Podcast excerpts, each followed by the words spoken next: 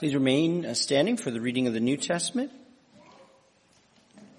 Mark chapter 15, reading verses 1 through 5. God's holy word from the New Testament, Mark's Gospel, chapter 15, just the first five verses. God's word. As soon as it was morning, the chief priests held a consultation with the elders and scribes and the whole council and they bound Jesus and led him away and delivered him over to Pilate. And Pilate asked him, Are you the king of the Jews? And he answered him, You have said so. And the chief priests accused him of many things, and Pilate against, again asked him, asked him, Have you no answer to make? See how many charges they bring against you? But Jesus made no further answer, so that Pilate was amazed. As far as the reading of God's word, may bless it to us. Let us pray. So there is a fundamental law of communication. It's the first rule before all others. And it is, when you have nothing to say, say nothing. Now for many of us, this may sound new, except for mom saying, if you have nothing nice to say, don't say anything. A lot of us have never heard this rule. And this is because our time has basically canceled this rule. For we live in a chatterbox day when everyone has a voice to be used constantly. People seem today to talk without a filter as a stream of consciousness. And this running of the mouth berates us with meaningless rambling, par-cooked opinions, endless strings of superlatives, and downright dishonesty. Everyone has something to say about everything and no pre-thinking or listening is required. The mouth keeps moving even though the brain is not engaged. You'll note that politicians never say, I do not know. Farmers will speak on issues of dentistry. English professors pontificate on the environment. No one stays within their field of training. And therefore, it's a really, a, it's a real treat nowadays when an expert addresses what they know and no more. A thoughtful and crafted talk staying within the proper bounds is a breath of fresh air. Well, our Lord is definitely one who has something to say. As the incarnate word, His words are always worth listening to. And yet just when we expect Him to say something profound, to our surprise, he follows the rule to say nothing.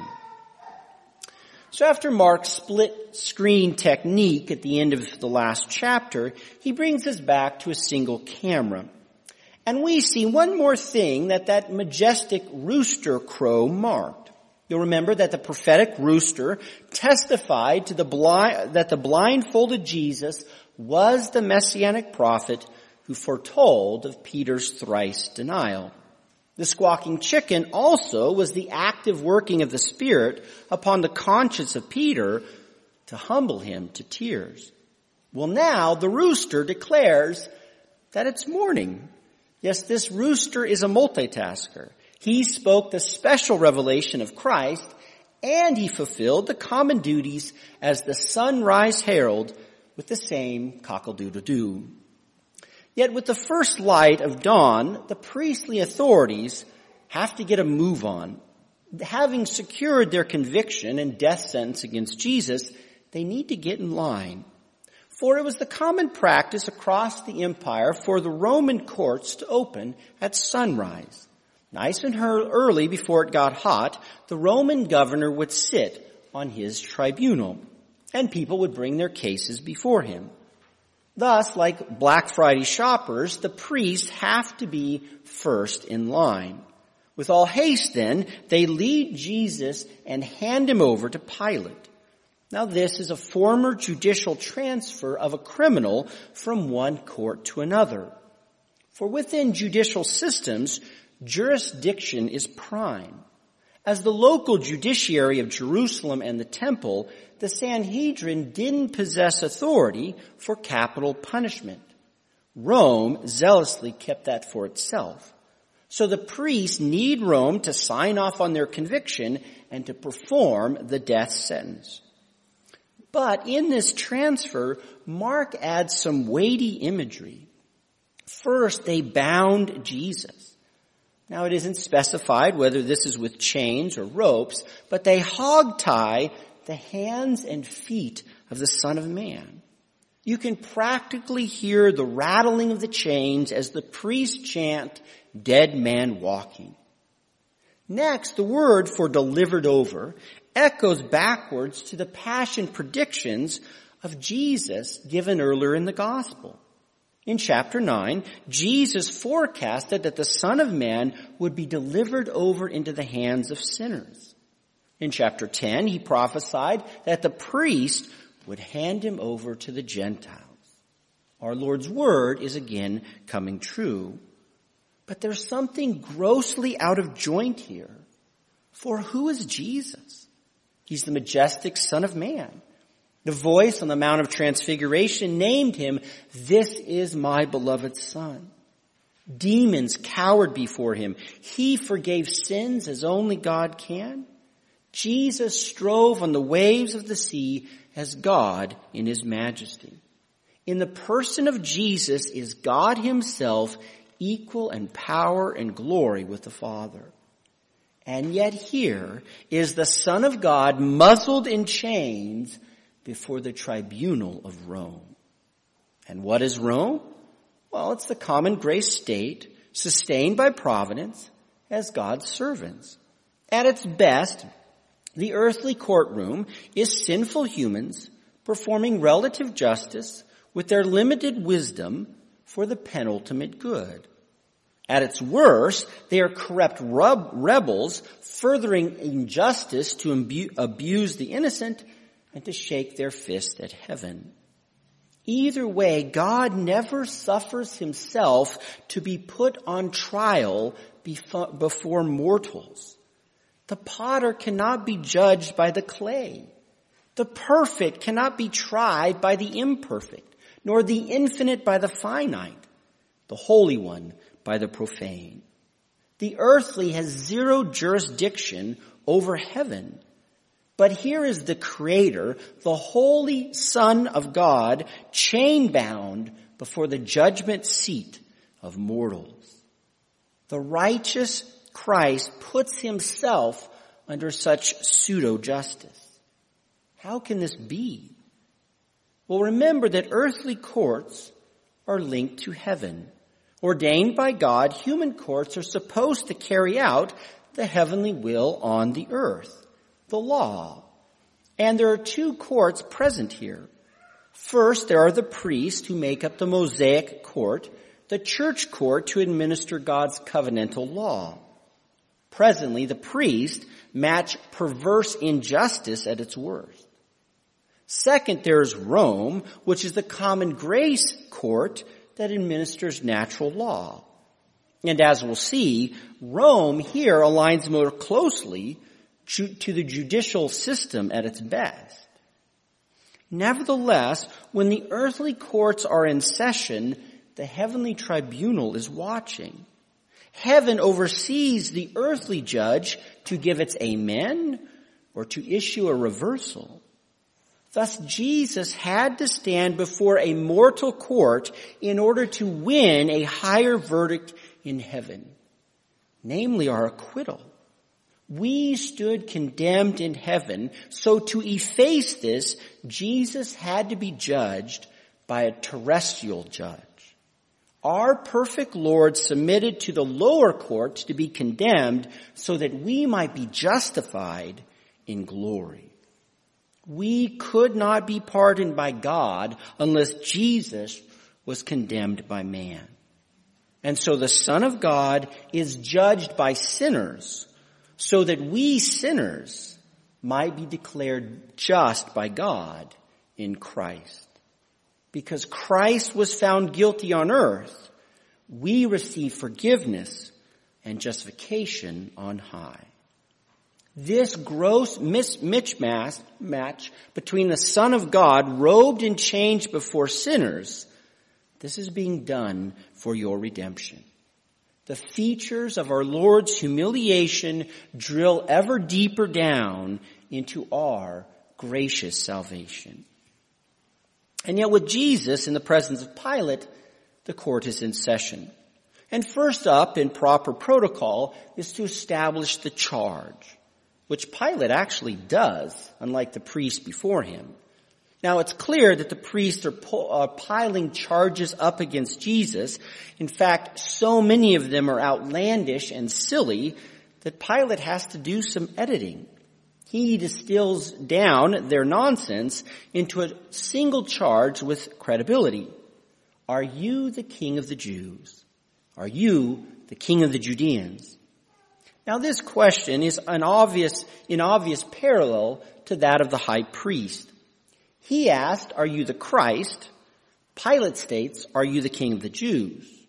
These are the same charge, though the language shift makes all the difference. For the priests, the Christ was primarily a religious accusation. Thus they regarded him as a blasphemer, a sin against God himself. Rome, though, had no interest in the petty theological debates of the Jews. Thus the priests recast the charge into a political one. A man claiming to be God? This is like so what to Rome? But to claim to be king? This registered as, as seditious and treasonous against Caesar.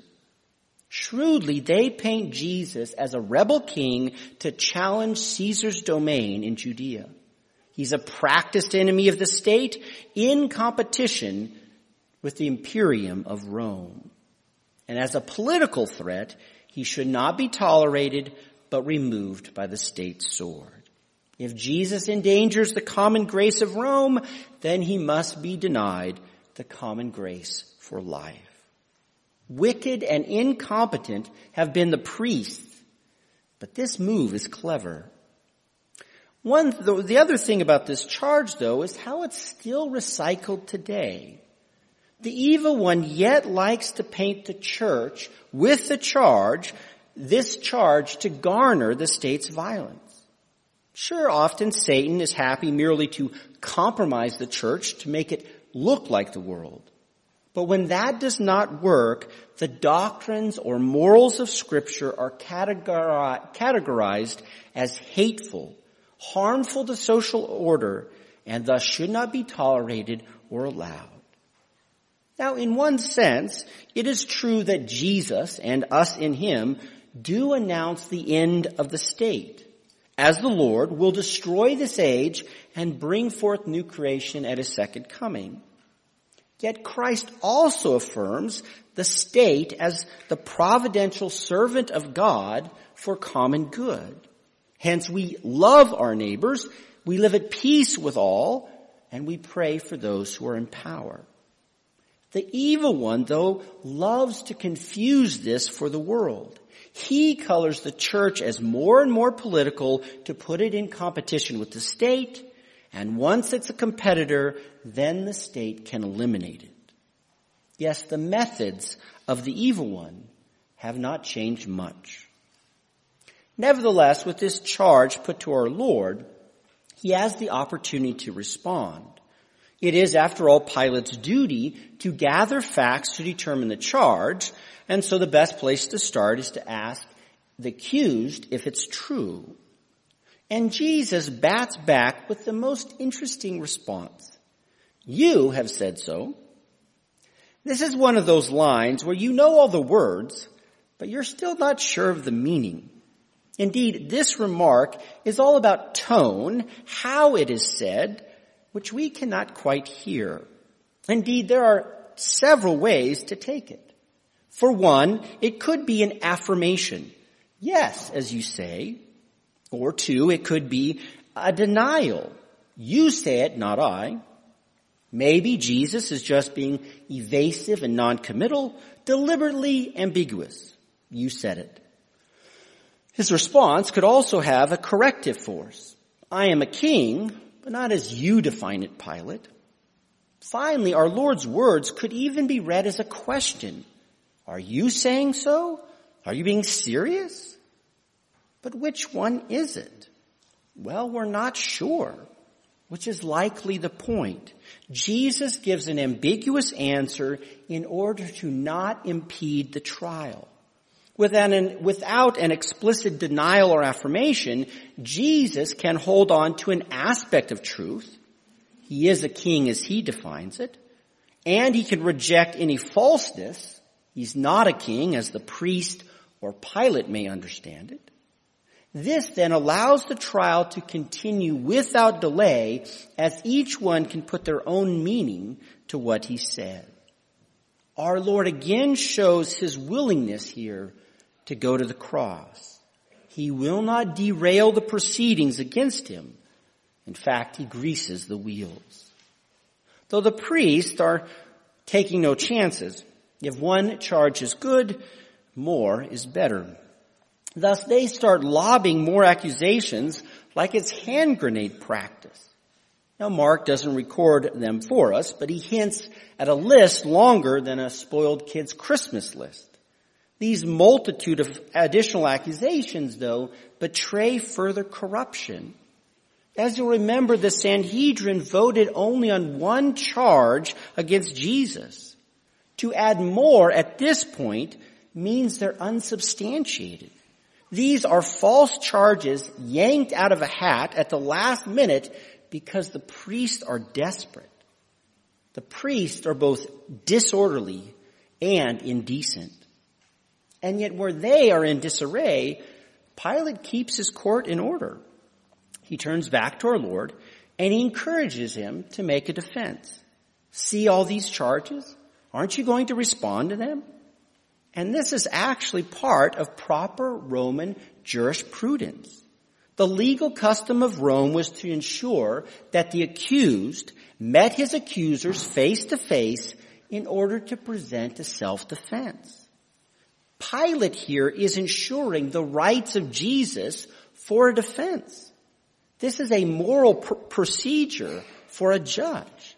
He's doing the lawful thing for our Lord.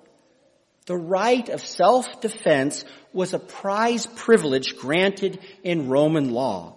No one waived this liberty.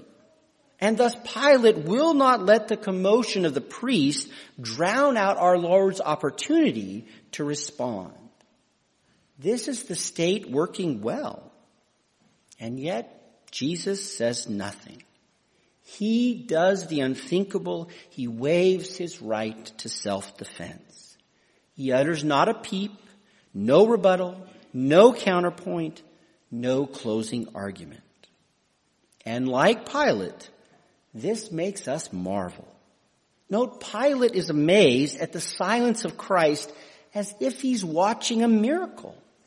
How is silence possible? Truly extraordinary. But why is Jesus' silence such a marvel? Well, for one, as a true man, Jesus felt the natural human instinct of self-defense. Rebutting false charges against you is like blinking or putting your arm up when something's thrown at your face. It's instinctual. Second, Jesus could have easily talked his way out of this sham trial. The wisdom of our Lord's eloquence could have talked him out of any pickle. We've seen this several times.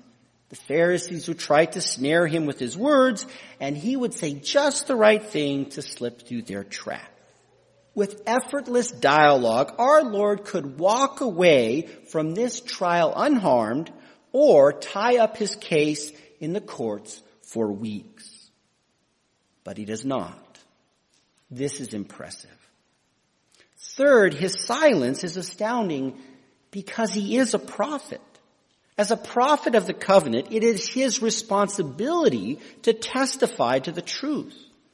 Especially in a trial in the world's court when the Mosaic priests are the accusers, prophets are heaven's prosecutors to speak against uh, corruption and wickedness. As a prophet, as the prophet, doesn't Jesus have the, the duty to testify to the truth? Isn't his silence a dereliction of his prophetic office? Well, it would seem so, except for the fact that our Lord is not merely a prophet. He doesn't hold only one office, but three of them. Therefore, his muteness as a witness shows how his prophetic office is serving his priestly one. Jesus could talk his way out, but if he did, then the cross would be stalled, which was his destiny as the priest. God ordained Christ to die as a sacrifice on Passover for our true Exodus redemption. And in this part of his work, the priestly office takes the solo. Thus our Lord's prophetic voice is voiceless to allow for priestly intercession. For how do priests minister? What is the prime tool of a priest? Well, prophets minister by word. The mouth is their chief instrument. Priests, though, are not talkers. Rather, they minister mainly by blood. Priests largely served in silence. They entered the holy place not to talk, but to offer up incense and blood. Our Lord's silence is Him putting on His priestly hat. It is Him preparing to offer up His blood. This also fits with the link to Isaiah 53, like a lamb is silent before shears. Sacrificial animals were expected to be silent before their throats were slit as a sign of their willingness and submission. Jesus' silence then is Him being our priestly advocate and intercessor. Him going to the cross to minister for us, not with words, but with His life, His blood. Everything in the world is pushing Jesus to talk. But as a work of wonder, he stays quiet as a priest in the sanctum, as mute as a lamb before the altar. His silence reveals his innocence, his righteousness amid this foul trial, which in turn showcases that Jesus is not dying for his own guilt, as he had none, but he's perishing for our sin and shame. Once again then, everything our Lord does here is for you. It's for your salvation. This is His works of obedience since we have none. It's His love for you. It is Him paying the penalty that we deserved. Our Lord's silence at this most intense moment is Him earning the right to speak a better word later on. As our priest, Jesus had to say nothing, and so he said nothing. But where a priest is quiet before the altar and inside the holy place, after sprinkling the blood, the priest goes out to the people to pronounce the benediction. Once his bloody work is finished, Jesus will, will announce in his resurrection God's peace and grace upon you. Yes, every time you hear the benediction, you are reminded that Jesus' quiet work as your priest and sacrifice was perfect and sufficient. Once and for all, his death made full atonement for all your sins. He was judged so that you are not. He died so that you might live forever in him. He was silent before the cross so that Christ at the right hand can make constant intercession for you. And in the peace of God's shining face, we then are made able to love Him, to worship Him, and to go forth and to please Him in all that we do. Indeed, Jesus was silent before the cross in order to give us something to say so that we might speak and announce to the world that the Lamb is King so that we might share His gospel widely. Thus may we never fail to share the gospel when Christ gives us the opportunity to speak. Indeed, praise the Lord that Jesus did not defend himself so that he is our everlasting defender and Lord. Amen. Let's pray.